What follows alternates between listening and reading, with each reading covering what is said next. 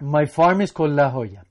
It was the gem of my father's inheritance, which he passed on to me.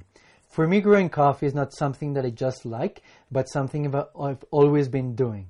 I'm a third generation coffee farmer.